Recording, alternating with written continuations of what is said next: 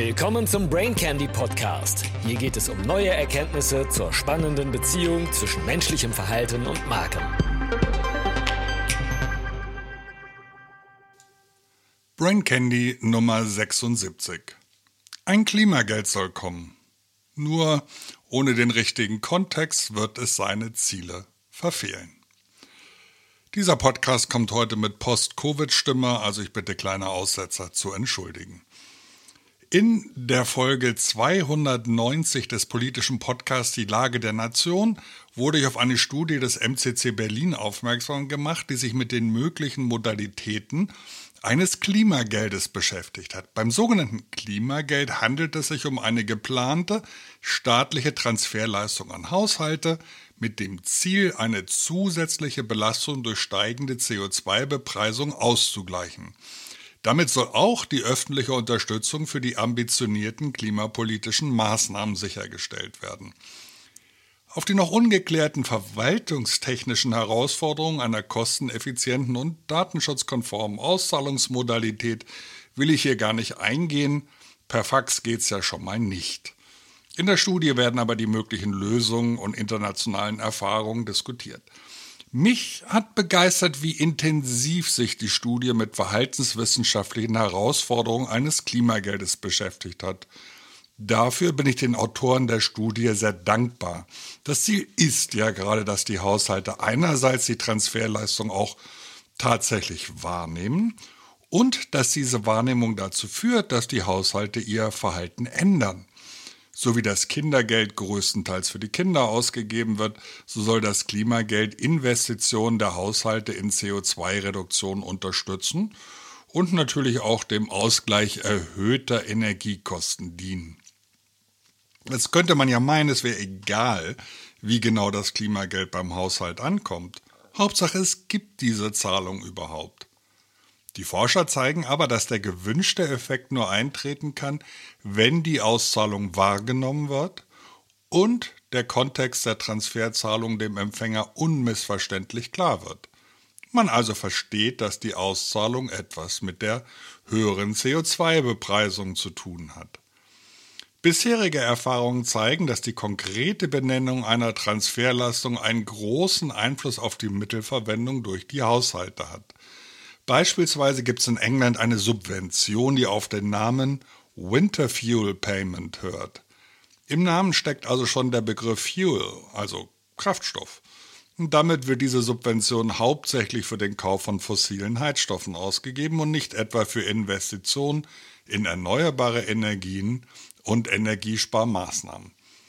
Ebenso machen wir Menschen automatisch eine Art mentale Buchhaltung. Damit die Auszahlung den gewünschten Effekt hat, muss die Zahlung auch im selben Budget wahrgenommen werden wie die höheren Belastungen durch die CO2-Bepreisung.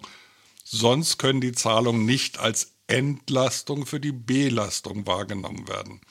Die Zahlen müssen also auch nicht nur den richtigen Namen tragen, sie brauchen auch hohe Sichtbarkeit und idealerweise taucht das auf dem Kontoauszug als eigene klar benannte Position auf und nicht etwa wie in Kanada, wo die Climate Action Incentive Zahlung im Rahmen einer Steuerrückzahlung erfolgt oder wie in der Schweiz, wo eine Reduzierung des Krankenkassenbeitrages umgesetzt worden ist. In Kanada zeigen Studien, dass die Empfänger den Betrag deutlich niedriger einschätzen, als er tatsächlich ist. In der Schweiz wissen viele gar nichts von dem Klimageld. Also um es mit dem Verhaltenswissenschaftler Dan Ariely zu sagen, die meisten Menschen wissen nicht, was sie wollen, wenn sie es nicht im Kontext sehen. Zur mentalen Buchhaltung gehört auch, dass das Klimageld idealerweise dann geleistet wird, wenn auch die Ausgaben mit erhöhtem CO2-Preis geleistet werden. Wird also das Gas monatlich bezahlt, sollte das Klimageld auch monatlich auf dem Konto sichtbar werden. Dagegen könnte eine jährliche Auszahlung eher wie ein Zusatzgewinn interpretiert werden, den man dann, wie etwa eine hübsche Steuerrückzahlung, gerne in Extrakonsum münden lässt, was der gewünschten Lenkungswirkung Richtung CO2-Reduktion entgegenstehen würde. Um die für mich wichtigste Erkenntnis ja noch einmal kurz zu betonen, selbst bei einer scheinbar einfachen Informationsangelegenheit wie einem Klimageld braucht es zwingend eine möglichst klare Verortung in einem Kontext, um die gewünschte Verhaltenswirkung zu erzielen. Etwas, das wir auch unseren Markenkunden inzwischen als wichtiges strategisches Ziel nahelegen. Erst wenn die Marke mit einem konkreten Verwendungskontext automatisch verbunden wird, kann sie auch mental leicht gekauft werden. Es ist also viel wichtiger, dass mir die Marke einfällt, wenn ich etwas für einen bestimmten Anlass einkaufe, als das, was ich theoretisch alles über die Marke weiß, was bekanntlich sehr, sehr viel weniger ist, als was man sich im Marketing allgemein erhofft, siehe das letzte Brain Candy 75. Zwischenzeitlich ist die Welt ja noch etwas komplizierter geworden. Beim Klimageld wird aktuell nicht nur der CO2-Ausgleich diskutiert, sondern auch, ob man die Preisexplosion aufgrund der Russland-Sanktionen nicht gleichzeitig abfedern sollte. Ich bin dann mal vorsichtig gespannt, zu welcher verhaltenswissenschaftlich fundierten Lösung sich die Ampel durchringen kann. Warnhinweis. Der letzte Absatz kann Spuren von Ironie enthalten.